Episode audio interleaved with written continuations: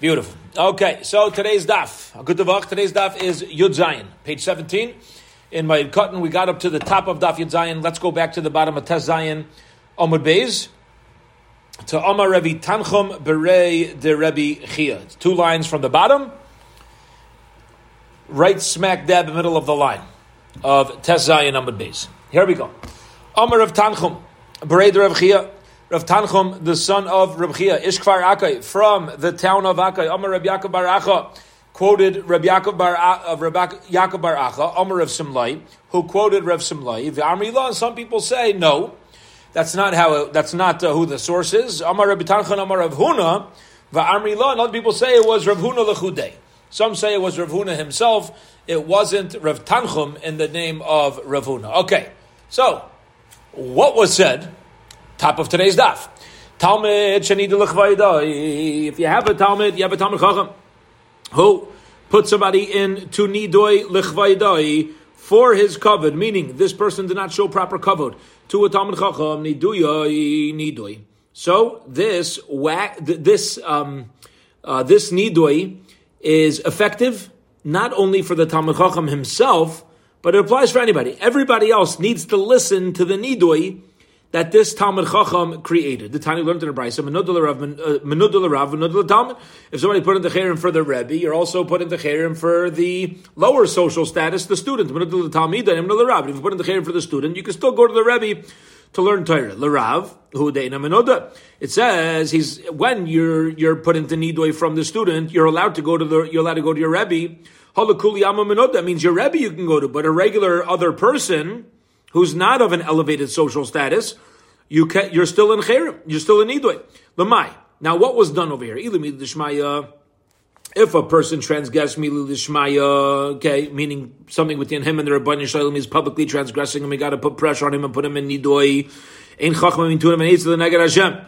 Yeah, there's no chachma, there's no tfuna, there's no eitzah neged Hashem. Meaning, if there's a chil Hashem, there's nothing to talk about. Okay, there's no uh, there's no covenant anybody's allowed to show him.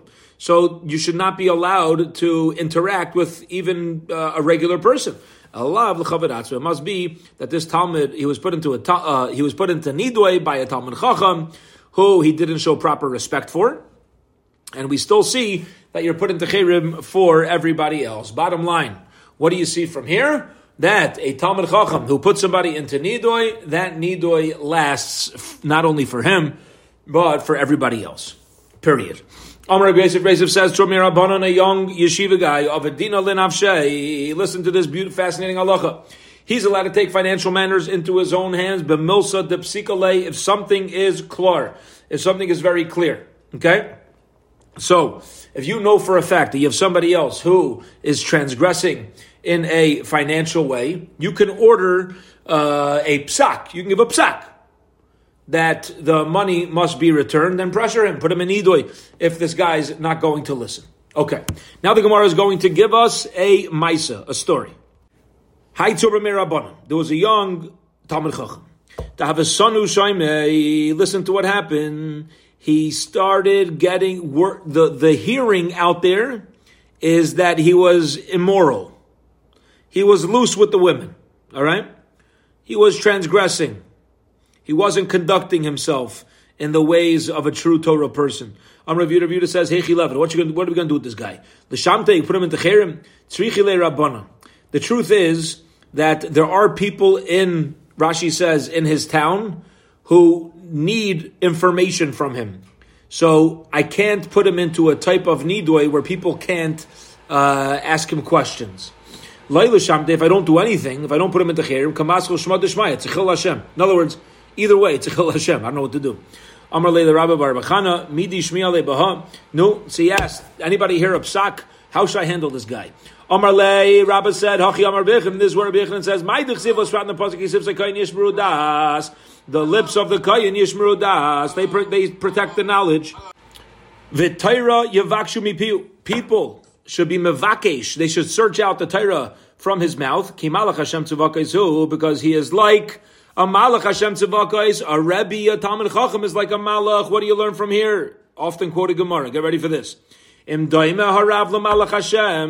a person's Rebbe, he views him like he's a Malach Hashem, mipiv, then you should seek Torah from him. If your Rebbe conducts himself like an Eved Hashem, somebody who follows the Ratzon Hashem, then you learn Torah. V'im but if not, al Yivakshu Torah mipiv. He can know all the Torah in the world. Don't learn from him. And therefore, Shamte Rabbi Yehuda, period. Rabbi Yehuda knew to put this guy into Cherem. Ah, he has so much Torah, he has so much information. The community needs him. You know what the answer is? The last letter of the Aleph Beis. Tough. You don't go to him. Tough, that's it. You don't go to him and ask him shilas. This person, if he doesn't conduct himself like a Malach Hashem tzivakais, he's not fit to um, to spread the word of Torah. There's a story about uh, about the Brisker Rav that the, uh, there was a lecturer that was going around from town to town, and he came to Brisk, and he wanted to speak in the main shul, and the Brisker Rav heard about it, and he said, "This guy's not speaking in my shul. There's no way." So when the when this fellow showed up, he went to the Brisker Rav. He said, "He said, he said, Rebbe, I don't know why you're not letting me speak." even if I myself maybe, you know, don't believe in the same path that you do, but you should know the Torah that I speak is MS, and I'll prove it to you. I'll tell you my drasha beforehand. I'll tell you everything I'm going to say, and if there's anything wrong, then you'll tell me and I won't say it. But let me let me give my lecture. Let me give my my shir. And the Brisker told him, if you have kosher food, cooked in a treifa pot, the food's treif. You have a treifa brain. He says, Your pot is treif. You can give me all the kosher Torah in the world, it's being cooked in a treifa mind, and therefore you're not going to be speaking in my community. L'saifa chalash Rebuta later on became sick. Also, Rabban Lishule Bey, the Rabbana came to, to see how he was doing. And this guy who was put into Nidoi was, was with them. He came along with them. Okay. Kad Chazi the Rabbi Yehuda. Chayich. Rabbi Yehuda saw him, he, he started laughing. Amar Lei. So this Talmud said, uh, this, this Yid who was put into Cherem, right? This Talmud Chacham with, with uh, who was immoral, says, mistayach. Isn't it enough, the shamte lahu gavra, that you put me into Cherem? El nami You got to laugh at me too. Yeah, he says, why are you adding insult to injury? Amar Leir Buddha says, Lav uh, He says, you're, you're, you're a little uh, self conscious over here. Yeah, I'm not, I'm not laughing at you. Ella azlina lahu alma. I just want to let you know that when I go to Gan Eden, bedicha daite, my mind is going to be happy. That even somebody like you, who has some Torah, you have what to offer, but I didn't. I wasn't interested in flattering uh, anybody, and I did. I did the right thing. I did the Ratzon Hashem, and that's why I'm smiling because I'm proud of the decision that I made. Then Noch Nafshe the Rav Yehuda then passed away. Also, the baby Joshua Amar Loho, he came to Shul and he said to the Rabbanan Shruli, now that Rabbi Yehuda put me into Cherem's gone, I want you to remove my Cherem. Amrulei Rabban the Rabbanan said, "Gaver the Chashuk Rav Yehuda like oh, a hacha delishri lach." If Rav Yehuda put you in the cherem, we need somebody as big as him to get you out of there. So, and we can't do that. Elazil gabed Rabbi Yehuda nesia delishri lach. Go to Rabbi Yehuda nesia. He's big enough to get you out of there. Okay, he's the nasi asla kameh. So he went to Rabbi Yehuda nesia. Amar the. So he said to Rabami, "Puk ayim bedine." Go. He wants me to take him out of out of uh, cherem. Go look into the story. Go uh, go check him out and let's see if he should take a, if we should remove his uh, uh, Sharile. That will let him get out. Okay. So Ravami looked into the story, into his din. Sabar Lemishule. And he found, with the information, he said, you know what? We should take him out. We should let him go. Amr Shmuel Bar Nachmani Araglav, Amr Shmuel Nachmani stood up on his feet. And he said, Oh, he said it out loud, publicly. When it came to the shivcha of Rebbe's house, you should know that uh, when she was apparently she was put into nidui, and they made they, they forced it to remain for three years. We're going to see soon why. Okay, what, what exactly happened? There says for three years, Yehuda Chavirenu, Yehuda, our friend, Allah is kama.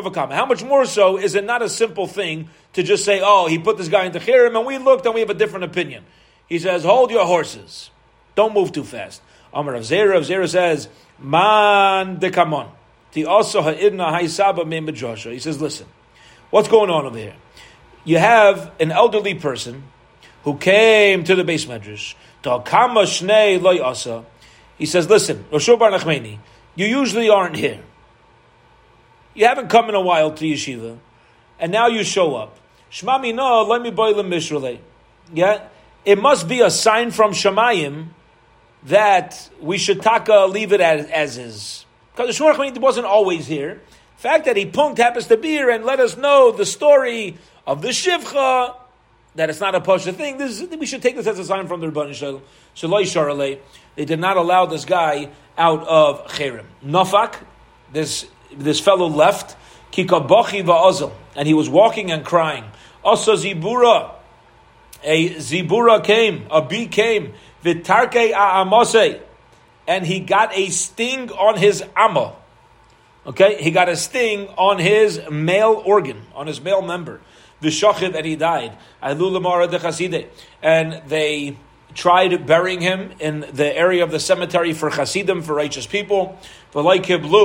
But he was not accepted. What does it mean he was not accepted? Zokrashi, there was a snake getting in the way. HaKadosh Baruch Hu gave a sign that he should not be buried there. But he was brought to um, to uh, the area of the cemetery where Dayanim were, and he was accepted over there. There he was accepted. Okay, says the Gemara. Well, if he wasn't accepted by the Hasidim, by the really righteous people, why is he accepted by the Dayanim? My timer, what's the reason? The Avid Rabbi Ilai, the reason was because he acted like Rabbi Ilai. The Tani went to Rabbi Rabbi Ilai. Rabbi Ilai says Adam is Gaber love. If a person sees that his Yitzhahara is starting to control him, he should go to a place where nobody knows him.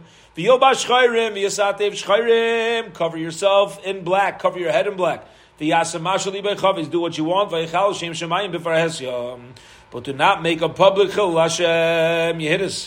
This guy knew, this Yid knew that it was going to be that he learned in yeshiva, and whatever action he was doing as a loose, immoral person was forbidden. So he made sure that whenever he did it, whenever he did the Averis that he was involved in, he didn't walk around looking like a Bentayra. He, he, he went incognito.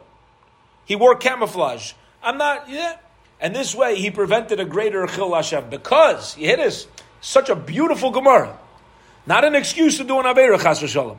But because at the time of the Avera, he knew what, that he was doing was wrong, and he tried to the best of his ability to minimize the, the Chil Hashem that comes about automatically through doing an Avera. He received schar, he received reward, and he was accepted into the cemetery of the Dayanim. Okay. Now, let's get into the story of this Shivcha who was uh, excommunicated and it lasted for three years. Shivcha Shal Beis Rebbe. What's the story of the Shivcha, this maidservant um, of Rebbe's house? Mahi, what was that story? The Amsa de Rebbe, the maidservant of Rebbe's house, Chazise Lahu Gavra. She saw somebody, Dahava Machi Libnoi Gadol who was hitting his older son. Okay? He was hitting his older son. Amra, she said, Leheve ahu gavra b'shamte. This guy should be put into chirim. The ka'avar mishum iver le'site mechshol. Oh, she put somebody into chirim. That's what happened. I forgot. I'm sorry. She put this guy into chirim. You hear me? You hear this? You're not a, a, a father. Sometimes, nowadays, it's a lot less accepted. But there's times where a parent is permitted, and it's even a mitzvah to strike a child. But if you're not allowed to strike a child that's of age, that can strike back. We learned it, we read it this morning in the Torah portion. A child that wounds a parent, where it causes blood, is chayav misa. It's severe. So therefore, if a parent hits a kid that's of age to hit back, it's you're putting a stumbling block in front of the blind. You're setting yourself up. You're setting your child up for a sin, and therefore it's not allowed. The time you learned the rise of the you should not put a stumbling block in front of a blind person. Talking about somebody who uh, who hits their b'nai hagadol. Okay, now again, a parent doesn't own a child; they're not ours to do what we want with. But there at particular ages and circumstances. In order for the child to learn, it's permitted to strike them. Now, striking does not need to be physical.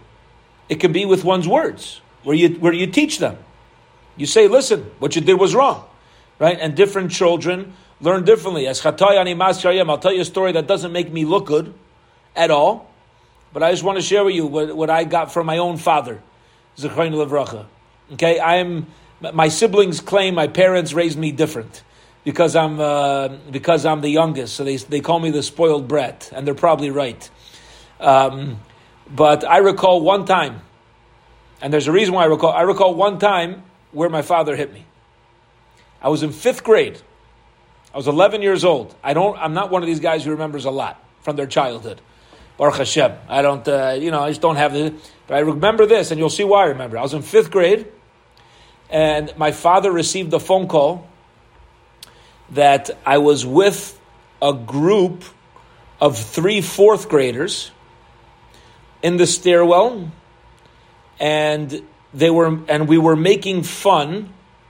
He didn't know whether it was I was part of it, but the the mother there was an autistic boy, and the mother of the autistic boy said that there were three boys who were making fun of her son, and I was there. That's what she told my father. So I came home, and I, I, I still recall the pain in my father's eyes. That was the biggest smack ever. The pain, the pain in his eyes. And he, he took my hand, he gave me a little tap, and he said, It's pasnished. You're much better than that. That was it's the only time I ever heard him. Uh, I, I, he ever touched me, like he never touched me. Besides for that, other people have different stories. But this one time, he gave me a little tap on the hand, he said, it's pasnish. It's, it's beneath you to, to be amongst a group of boys who are making fun of somebody. Like, what was it, right?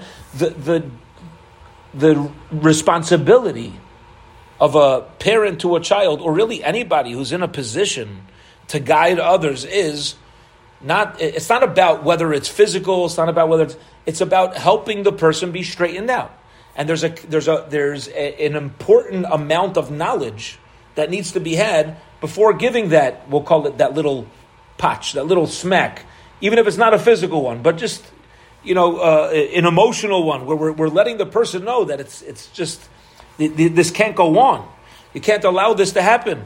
And to physically hit a kid who can hit back, this maidservant understood you're putting a stumbling block in front of the child. It's forbidden. You're not allowed to do that. It's fascinating.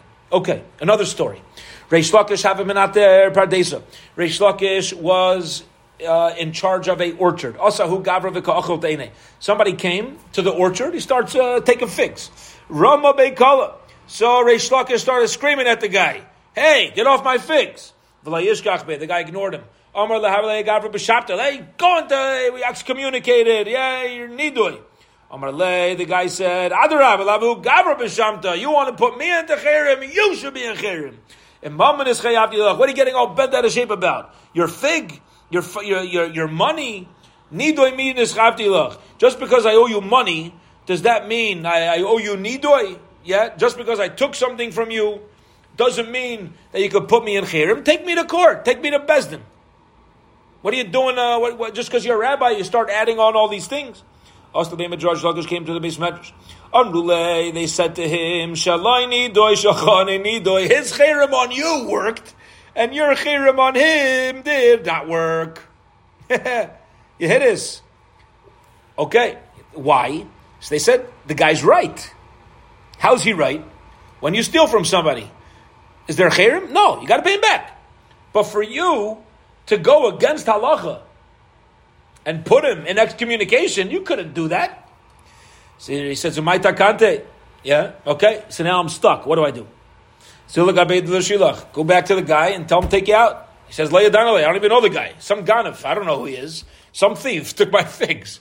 Go to the nasi, go to the head of the, of the go to the head of the, of Klal Yisrael, yeah, the leading Torah sage, and he'll remove her from Yudtana Linter Brisa. Niduv any idea? Niduv somebody who's put in excommunication into Niduv. You don't know how to get out. Yelech Eitzel Nasi, go to the Nasi, Viyater Loi Nidoi, and he could do it for you. You know why? This is very interesting. The Nasi really represents everybody. So when the Nasi does it, when the leader of Klal Yisrael does it, there's a little bit of that person involved too, because he's the leader of that person. Amar Rav Huna. Rav Huna says, Usha hiskinu. They made a decree in Usha. Av bezdin shesarach ein menadin oisai. If you have an Av bezdin who did an avera, even if it was public, okay, ein menadin oisai, we do not put him into chirim. Okay, why? Special favoritism.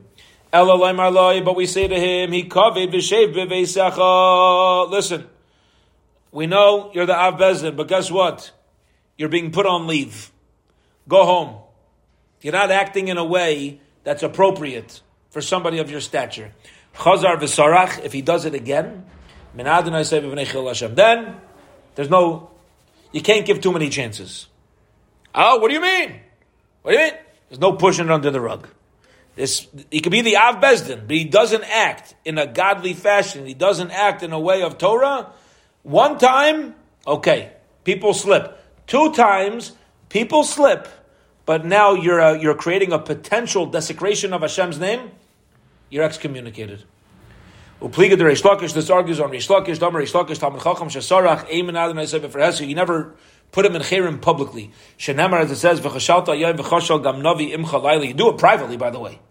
Right? But publicly you don't, because that itself is a Chil Hashem, which means Kiseyu Kalayla, you cover it over, and you don't go public, right? You don't go public. You got to make sure, again, we're not dealing with over here where anybody's in danger. Let's make that clear.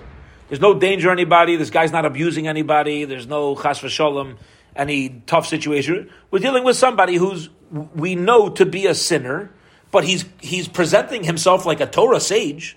He's presenting himself like a Torah leader. So the way to whip him into shape is by putting him in excommunication, and then he does tshuva. We'll take him out, and he gets his position back, right? But this guy's not taking the message. We, say, we can't risk it. You can't risk the Chil Hashem once, Seder, twice, nothing doing. That was Rav Huna. Reish Lakish says that um, it seems even once when he when a person sins, you could put him into excommunication, but you do it you do it on, uh, silently. You don't make a whole a whole to do out of it. Okay. Mar Zutra Chasida ki rabbanon shamta. Mar Zutra Chasida when a, a young Talmud Chacham would have to go into shamta, which is a type of nidoy, a type of excommunication. Bereisha mishamis nafshe. He always he did it on himself first. He hit us. If he ever had to put somebody else in chirim, he put himself into chirim first.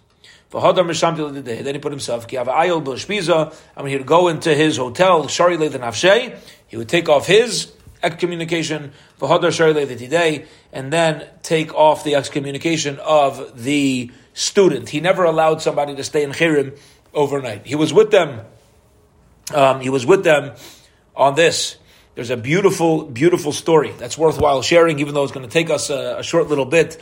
But with the Ponevezh Rav, the Ponevezh Rav, uh, who was the Rashiva of the Ponevezh Yeshiva, when he came to Eretz Yisrael, he established a number of orphanages around Eretz Yisrael, around Israel, and there was a, a group of orphans. This is after the war, after World War II that were coming over to Eretz Yisrael, and he did not have enough pillows and blankets.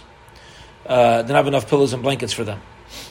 So he walked into uh, into the shuls, and um, and he spoke out from this week's parsha that um, if a person has an Eved Ivri and you only have one pillow, you got to give it to the Eved Ivri. You got to give it to uh, right. You got you got to you got to take care of of the Eved. You got to take care of the servant. He's like the servant as if he's a master, right? You don't, uh, you don't, you don't leave him without without anything. So Zakta of why? Because he has to be like you. The Pasuk says the same as whatever you have. Whatever you have, he has. So says the Israel, but now you're not going to have. There's only one pillar, you're giving it to him. You yourself are not going to have it. So he says, it must be, what's going on over here? How does a Jew who, if you only have one pillow or blanket, how do you sleep at night? When you know there's another one out in the streets without one. You can sleep in your bed? No. By giving him that one pillow or blanket, that's what allows you to sleep. Because who, whoever heard of a Jew, says the Panavisharov, who can sleep in a bed with a pillow and a blanket and a mattress and fall asleep when you know somebody else is in pain. Therefore, we tell the master, give him the pillow and blanket. Why? So that you can sleep. You know this other yid is taken care of. Now that he's taken care of, that taka, you could both sleep. He'll sleep because he got a pillow and blanket, and you could sleep because you know that yidden are taken care of. Tells the people in the shul, we have a number of orphans coming over on a ship. Granted, we don't have so much money in our community, but who here is going to be able to sleep if we don't give them what we have? That was his. Uh, that was his drasha, and this is what Mar Zutra the Mar Zutra the Chassid. This is what he was feeling. Whenever he had to put somebody in the cherem, there's an obligation. You had to excommunicate people. But Mar Zutra Chasida said, if I'm doing it to them, I'm doing it to me too.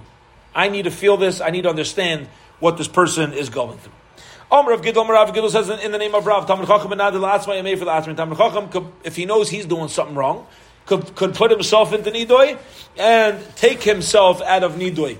You give yourself a Musar Shmuz. Omer of Papa, Papa says, Tesi Li, he says, I've been zeiche, I've been lucky enough to never have to put uh, Tzorba Mirabanan, uh, a Talmud Chacham, into, um, into excommunication.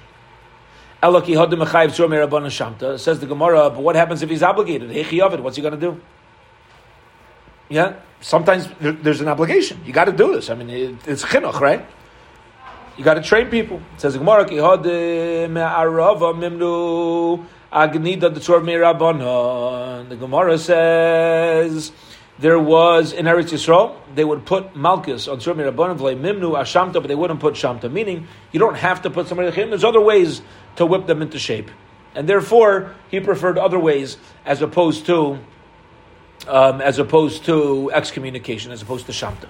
My Shamta, what exactly is Shamta? We, we explained it's like an excommunication. The Gemara wants to know what, what's the difference between the word Shamta and the word Nidui that we used previously for excommunication.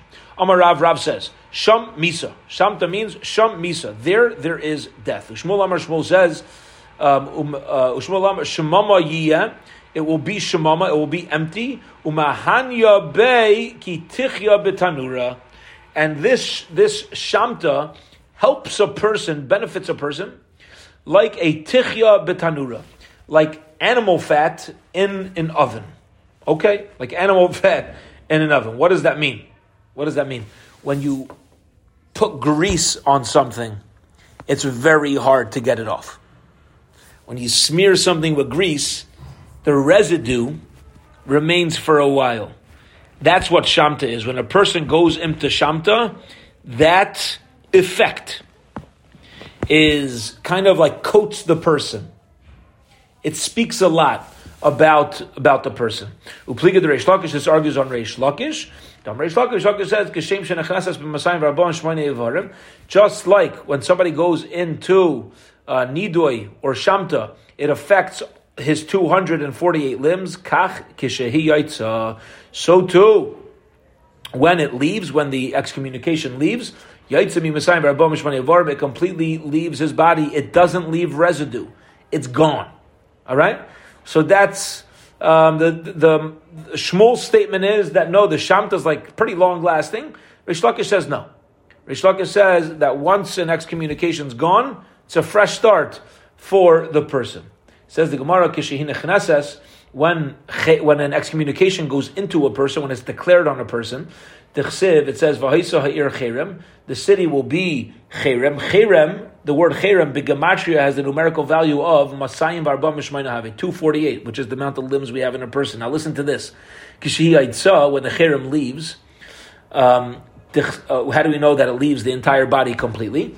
Tchsev, beroigez Rachem Tizkar, it, with trembling, with anger, rachim Tizkar, you remember the mercy. Rachem, Bigematria Hachi Have. Rachem, mercy, is the gematria of 248. Beautiful, yeah? When you have Rachmanis, you have mercy on a person. So it affects their 248 limbs. Interestingly, I'm just going to throw this out there. The Hebrew word for womb, W O M B, is rechem. The rechem, the womb, makes 248 limbs of a person, right? 248 limbs come from the rechem. So the Hebrew language is mamish, the way everything interconnects and the, and the, the deeper structure of every word is mamish. It's, it's amazing how uh, you, you get into the what we call the kishkas. Yeah, you get into the intestines of these words and what, what we're supposed to extrapolate from it. Amar Rabbi Yosef Reza says, "Shadei shamta, throw an excommunication, aganufta de kalba." On the tail of a kelev, on the dog, v'ihi di da avra, and then the excommunication will take care of it. It'll do its own work. What does that mean? Dahu kalba there was a dog, the. He would nibble on the shoes of the Talmidei Chachamim. When the Chacham would walk by, the this dog would take a little uh, take a little lick, you know. Uh, Vishamtu um, v'lay have kayadu manu, and they didn't know wh- which dog was like where this is coming from. They were just whenever they would go back to their shoes. I guess they took their shoes off pretty often. Maybe they're Canadian, like uh, like in my house. You walk into the house, you kick your shoes off. My wife's from Toronto. Yeah, so that's how it works. You have to put on your house slippers, right? So they're like, hey, I was taking our shoes. What's going on? So Vishamtule, they put whatever's whatever's uh, ruining their shoes at the at the cherem. Itli beinura begenufta vachalte. And what happened was this dog, a fire, uh, ca- uh, his tail caught fire, and uh, it burnt off. Okay, hahu alma. Listen, hahu alama there was a tough guy. That's an alama. Hahu alama. There was a tough guy. The Have who made it his mission to torment the the young yeshiva guys. He made it his job. He's going to make their lives miserable. Also, come to Rabbi Yosef. Okay, so they came to Rabbi Yosef. Amalei Rabbi Yosef said, "Zol Shamte, put this guy is a tough guy. Put him into chirim." put him into excommunicate him. Nidoi shamta. Put, put him into shamta. Amar lei. They said to Yosef, Mistafina mine. He's a tough guy. We're scared of him. The guy's a professional boxer. Yeah, whatever. He got beat us up. All right, we don't know what to do. Psicha Put a psicha on him. What does that mean? Rashi says, write a document putting him into cher. All right.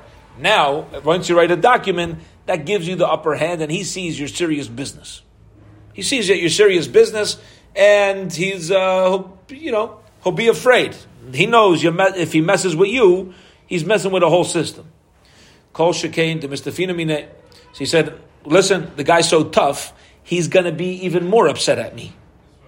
He's not scared of nobody. Omar Leir says, Shakle achate bechada. Listen to this. Take your, take your shamta, the document that you're going to write in the Bezdin, achate bechada, put it into a jar, top of Yadzayin Bebeis, achate bekivre, and then bring the jar to a cemetery, alpha shipure barba yaimin. Blow a thousand shivarim blasts from a shofar, a thousand broken blasts into the jar for 40 days. Don't try this at home, unless you, uh, Azal Avid Hachi. He's like, okay. Paka Kada Umis. After 40 days of blowing the Shvarim blast a thousand times, the jar burst and this guy dropped dead. My Shipure. Why did he need to have Shipure? Why did it need to be broken? Um, um, I'm sorry. Why, why a shayfer? My Shipure. Why do you have to blow a shayfer? Blow a trumpet. Shenefra mimenu. He says no, because the shayfer is is a teshuva, right? And it, it allows a person to um, to kind of come closer to the emes, come closer to the truth. And therefore, this is through a shayfer, we're, we're kind of getting back at this guy. My tavra, Why did it need to be broken uh, sounds from this blast from the shofar? On Yehuda, Tavre Bate Rame. Tavre, broken, breaks the uh, big things. Bate are homes. Rame is elevated. Very tall buildings. The town went to Brisa Amr Shimon Gamliel. Shimon says, "Kol makom shenasu chachamim Wherever the chachamim put their eyes, aymisa ayni. Something bad's going to happen. If you mess with Torah scholars, either there's going to be physical, uh, you know, physical um, either hurt or death, chas v'shalom, or even poverty. Okay, that's the power. We got to got got to be careful. Got to be careful. But we, we know this, right? We know the power of Torah, and we, the sages teach us that God says, "His stakel beoraisa ubari oma." I looked into the Torah and created the world, which means the Torah is the blueprint of everything that exists. That's it. So ultimately, everything comes back to Torah. Which, by the way, when when I'm in school, right, and I'm talking to the the middle school kids one of the conversations that I have with them is that really what they're learning, there's no such thing as secular studies. No such thing. You, it's, you can call it general studies, right? Secular means it's against the Torah. I don't think that's what they're being taught.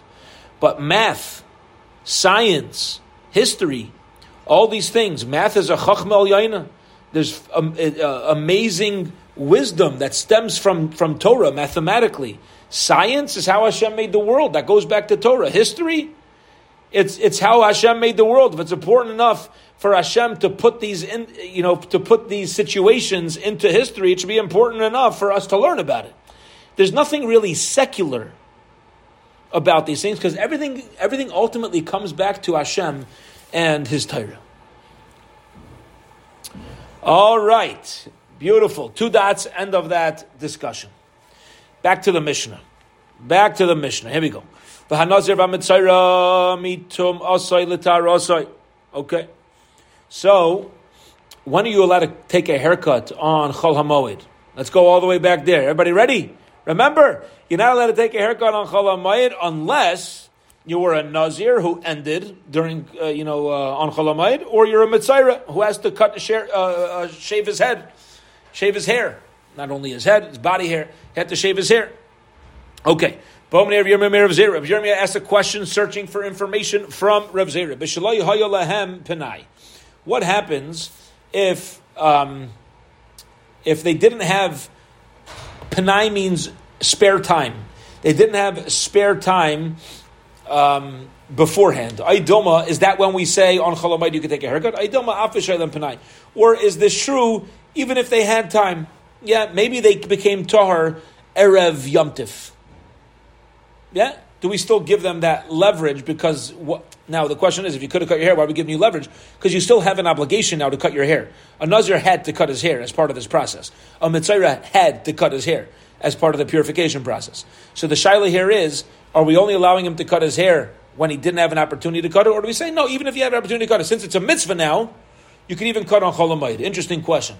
Amarle, so they responded, Tanina, we learned in a Mishnah, Call Elu Sha'amru Mutar Negalech whenever we say you're allowed to cut your hair on Yomtiv, it's only true if you didn't have time before Yomtiv to do it. If you had time to do it, then what, what do we say? You snooze, you lose. That's it. You should have cut it before Yomtiv. Asurim. Nazir, Umitzaira, However, by a Nazir and a Mitzayra, Alpha Bishoylem Panai Mutarim Shlayoshu Then we say you're allowed to cut your hair. Why? Because their sacrifices had to wait for the shaving. And we don't want to push off their sacrifices. Memela, we allow them to cut their hair, even if they had time before Yom Tiv to do it. Okay. Tana we learned in the Brisa. HaKoin, a Kohen. The Ha'ovel, and a mourner, Mutar Megiluach, they're allowed to cut their hair on Cholamayid. Okay. Hi Aval Hechidami. What is the case of the Avel, the mourner, that we're allowing him to take a haircut on Cholamayid? If we're going to say the case is Shechal Shmini Shlai Regel, he just finished Shiva, now his eighth day. Falls out on Erev Yomtiv. If he like Luche Berev Regel, so let him cut his hair on Erev Yomtiv. That can't be, we, we, should not allow him. Although the case must be Shechal Shmini Shlai Liyas B'Shabbos Erev Regel. It must be that, you know, he got, he got out of Shiva and it was Shabbos Erev Yom Tif, he boiled the Erev, uh, Erev Shabbos. But if that's true, he could have cut his hair on Erev Shabbos. Why? Ah, it's, it's his seventh day of mourning. No. Dabar Chistam Ravina bar Shila. Um, halacha kabashol. The halacha is like Abba Shaul. First of all, what we know, practically speaking, um, when somebody is chas v'sholem, God forbid, sitting shiva, do you sit for seven whole days? No. Your halachas end when the morning of the seventh day. By morning, there's a rule, what we call miktsas hayom kekulo. A part of the day is like the is like the whole day. So if somebody sits shiva even for a minute on the seventh day, you're now done shiva. So again, if your seventh day was Friday and your eighth day is Shabbos, you're allowed to get a haircut on Friday because your laws of Shiva were over Friday morning. You only needed to sit Shiva for one minute. So now you got the next 12 hours till Shabbos starts. Or however long you have, you could have got a haircut then. It's day seven. Nacham agree with Abishol. If his eighth day falls out on Shabbos on Erev Yom, the Shemut Erev Shabbos, you're allowed to take a haircut on Erev Shabbos. So what's the case? What's the case of this mourner? Says Gemara like Tzricha Shechal Shvi Shelo Elias B'Shabbos Erev Haregel. Here's the case. His seventh day was Erev Yom Tiv. Tana Bara Tana Bara Savar Kabashol, and the Tana of the Bara, the Tana that Brisa holds like Abba Shaul. The Amar Miktsas hayayim kekulai. He holds like Abba which says all you need to sit is for one moment on day seven, and then you're done. And the seventh day is also the last day of Shiva plus the first day of Shleishim. Okay, so what? The Kivan the Shabbos, and now since it's Shabbos, uh, the Shabbos have a anosu. He's now in Inus, and since he was in Inus, he's allowed to cut his hair on Cholamayit. He was kind of forced into this situation. Tana di dan several Rabbanan our holds like the Rabbanan the army layamina mixas ayam gekulay holds we don't say part of the day is like the whole day. You'd have to sit the entire day of Shiva bakati loy shalim avelis the Shiva, and therefore even if it's day seven, it's still Shiva. You're not allowed to get a haircut, and memela therefore. Um, he's not allowed to cut his hair on Cholamayit, period. All right. Now, if you recall, before we started this conversation, we started out the Gemara by the two dots, and we said that a Kohen and an Eved, I'm sorry, a Kohen and an Avel, a Kohen and an Avel. So we explained the case of where an Avel is would be permitted to cut his hair on Cholamayid and where he would not be permitted to cut his hair on Cholamayid. Now the Gemara asks a Shaila, Hi Kohen Hechi Dami. This that we are going to allow a Kohen to cut his hair on Cholamayid What's the case? What are we talking about? What is the issue with a Kohen cutting his hair? Elim, if we're going to say the Shlim Mishmarte Erev Regal, that he had his one week of Mishmar. And it his Mishmar ended on Erev Yomtiv. Okay? Now, how's that possible? They had their Mishmar, they worked Shabbos to Shabbos. They switched over on Shabbos and they finished on Shabbos. So if he's if he's finishing his week of service, going into Yom Tif, that means Yom Tif's going to start on Saturday night, Sunday. Okay, the first day Yom Tif is going to be a Sunday. So if the case is where the Kohen finished his avoda on on uh, Shabbos and it's going uh, and it's going right into Yom Tif, if that's the case. Um, now, by the way, just to just to I, I, didn't mention this earlier. I probably should have. What's the issue with a Kohen cutting his hair? So the halacha is a Kohen during his week of service is not allowed to go get a haircut. Okay, that's the law. He's like the same way an Ovel, a mourner during his seven days of Shiva can't get a haircut. A Kohen during his week of service does not step away from the service to go get a haircut. You can't do it during those seven days. So he's really finishing up his service, but now he's going right into the holiday. He's going right into Yom Tif. And right? And uh, and that's going to be that's going to be our situation. So says the Gemara, legaluche erev So, uh, I'm sorry.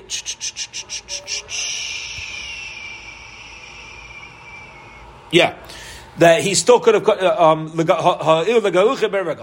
the halacha is that a kohen is not allowed to take a haircut for seven days. I what happens if he didn't get if uh, seventh day ends up going right into the yom tif?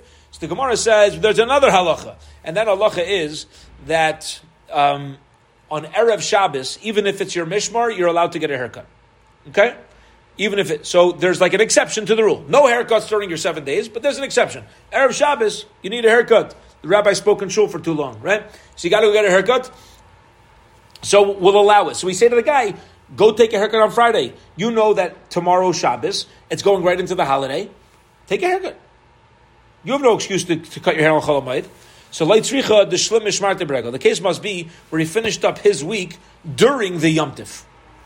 Tani Didan Savar, the Tan of our Mishnah holds, keep on the Tanan since we learned in the Mishnah, Bishleisha Braka Mishana, you go. There's three times during the year where all the Mishmarais kind of work together. The three holidays, Pesach, Shavuos, and Sukkot, being Muri, going Banim, they all joined in the Murim of the Regalim, the limbs, and splitting up of the Lechem Aponim, Command Shlim, Mishmarte Beregel Dami. We'll say his week never ended. Listen closely. Listen to the logic here. I'm going to pause for a minute every Kohen worked two weeks a year. Okay? There were 24 groups, 48 weeks, each one got two. The last four weeks of the year were figured out through raffle. But every Kohen got at least two weeks in the Beis HaMikdash a year. Besides for those two weeks, every Kohen was allowed to come work in the Beis HaMikdash on Pesach, Shavuos, and Sukkot. Is that clear so far? You had one week at, at some point during the year to work, another week at a different point, and then everybody was permitted to work on Pesach, Shavuos, and Sukkot. Okay? Now, Pesach, Shavuos, and Sukkot also took up a week of the year. So here's what happened. Even though every Kohen was allowed to work in the Beis HaMikdash for some of the service, there was still one group who was in charge of that week. It was their mishmar. So you can have, I just want to make sure I'm, I'm articulating this well, and if I'm not, please ask. The way it worked basically was everybody got a week in rotation. If my week as a Kohen happened to fall out partly on a Yom that's fine. I just had like visiting Kohanim coming and joining us for Yom and they helped out in certain parts of it. But it was still my mishmar. It was still my week. Okay? So far, so good? Yeah? So it's my week. My week started three days before the holiday. No haircuts. My week ends in middle of the holiday. Interesting. So my mishmar is now done, but it finished on the Yom Tif. That's the case we're talking about. Okay? So, let me ask you a question. I work the week. My week is over on the holiday. Do I consider it like, since I can now stay also in the Beis HaMikdash, right? It's not my week anymore, but am I staying in the temple? Yeah, I can stay there because it's a holiday and every Kohen can stay.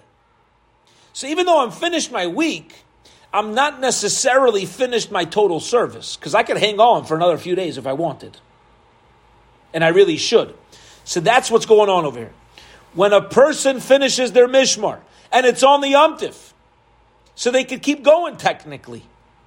Do we say it's like your mishmar was never over and therefore you're not allowed to get a haircut?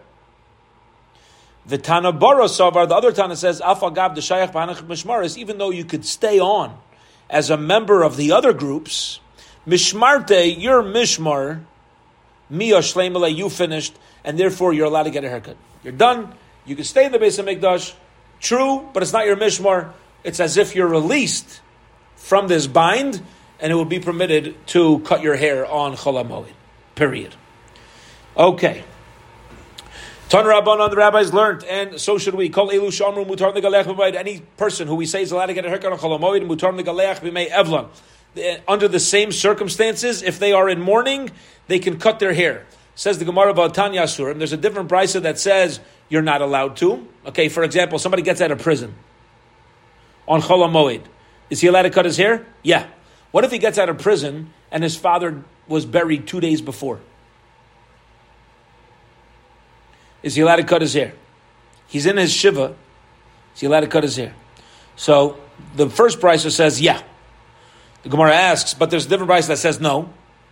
Of Chist, of Mutarim. When does the brisa say it is allowed? That is B'tachfu Avalov. That is when one relative dies and then another relative dies, and kind of the Avelus is continuing on. When you have one Avelus going into another Avelus, then we permit um, we permit the fellow to take a haircut during his Avelus, otherwise it's going to be way too long. Uh, of a of a time period. Says Gemara, if we're talking about where you were sitting shiva, let's say for your father, and then you start you start uh, for your mother, even afilu uh, kuli almanami, anybody can get a haircut. Then the time we learned their price, if a person in succession, right? Unfortunately, as members who pass away, and now he's sitting shiva, you know, he's, he's in avelus, we'll call it. Forget shiva, he's in avelus, he's in mourning for a long time. So we're lenient on him. We don't say you got to wait till the the time we learned the right. If your hair gets too long, you're allowed to cut it, and you don't have enough clothes for laundry. You're allowed to take care of your laundry. Says the Gemara, Ha'itmar Allah. We learned about Amr Chisda. Besarma, Mr. Brian, you're allowed to get a haircut, but not in the usual fashion. So even though you're permitted to get a haircut, you're not allowed to get a haircut in the usual way. But Mayim, also when you're doing your laundry, you could do it with in regular water, v'lay ben neser. You cannot use neser, v'lay ba'ahol, and you cannot use ahol. Okay, different types of soaps that uh, that clean it better. So you see from uh, so says the Gemara, there's no question over here. I, everybody could do it. What we're saying is, is that when a person's in one of these situations, and he goes into mourning, or he has he has multiple mornings in a row, then we're going to say you could even do it in the normal way. You could take a haircut in the normal way. You could do your laundry with soap, as opposed to anybody else. If that happens, then we're going to be we're going to allow it, but not in the usual fashion. Amar of Chisr, of Chisr explains zoto merit. What the, the, bottom line? You know what this is coming to teach me? Aval aser bitich paises. Okay, a person who is in mourning um, is not allowed to do a full fledged wash. Okay, there was a whole.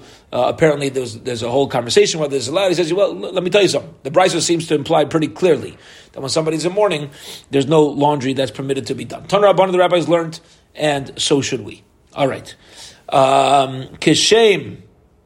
Sha'amru ostagalech b'mayid. The same way, not allowed to take a haircut on chalamoed. Kach also litol tziparnayim b'mayid. So too, you're not allowed to cut your nails on chalamoed. We'll see soon whether this is true. Div Rabbi Meir has been the Rabbi Yehuda. This has been of Rabbi Yehuda. Rabbi Yaisi matir. Rabbi Yaisi says it is permitted. There's nothing wrong with uh, with cutting one's nails, and it's not uh, noticeable enough. It's not enough of an action that we're concerned. It's going to come to uh, it's going to come to a, a, lack of covet for the yomtiv.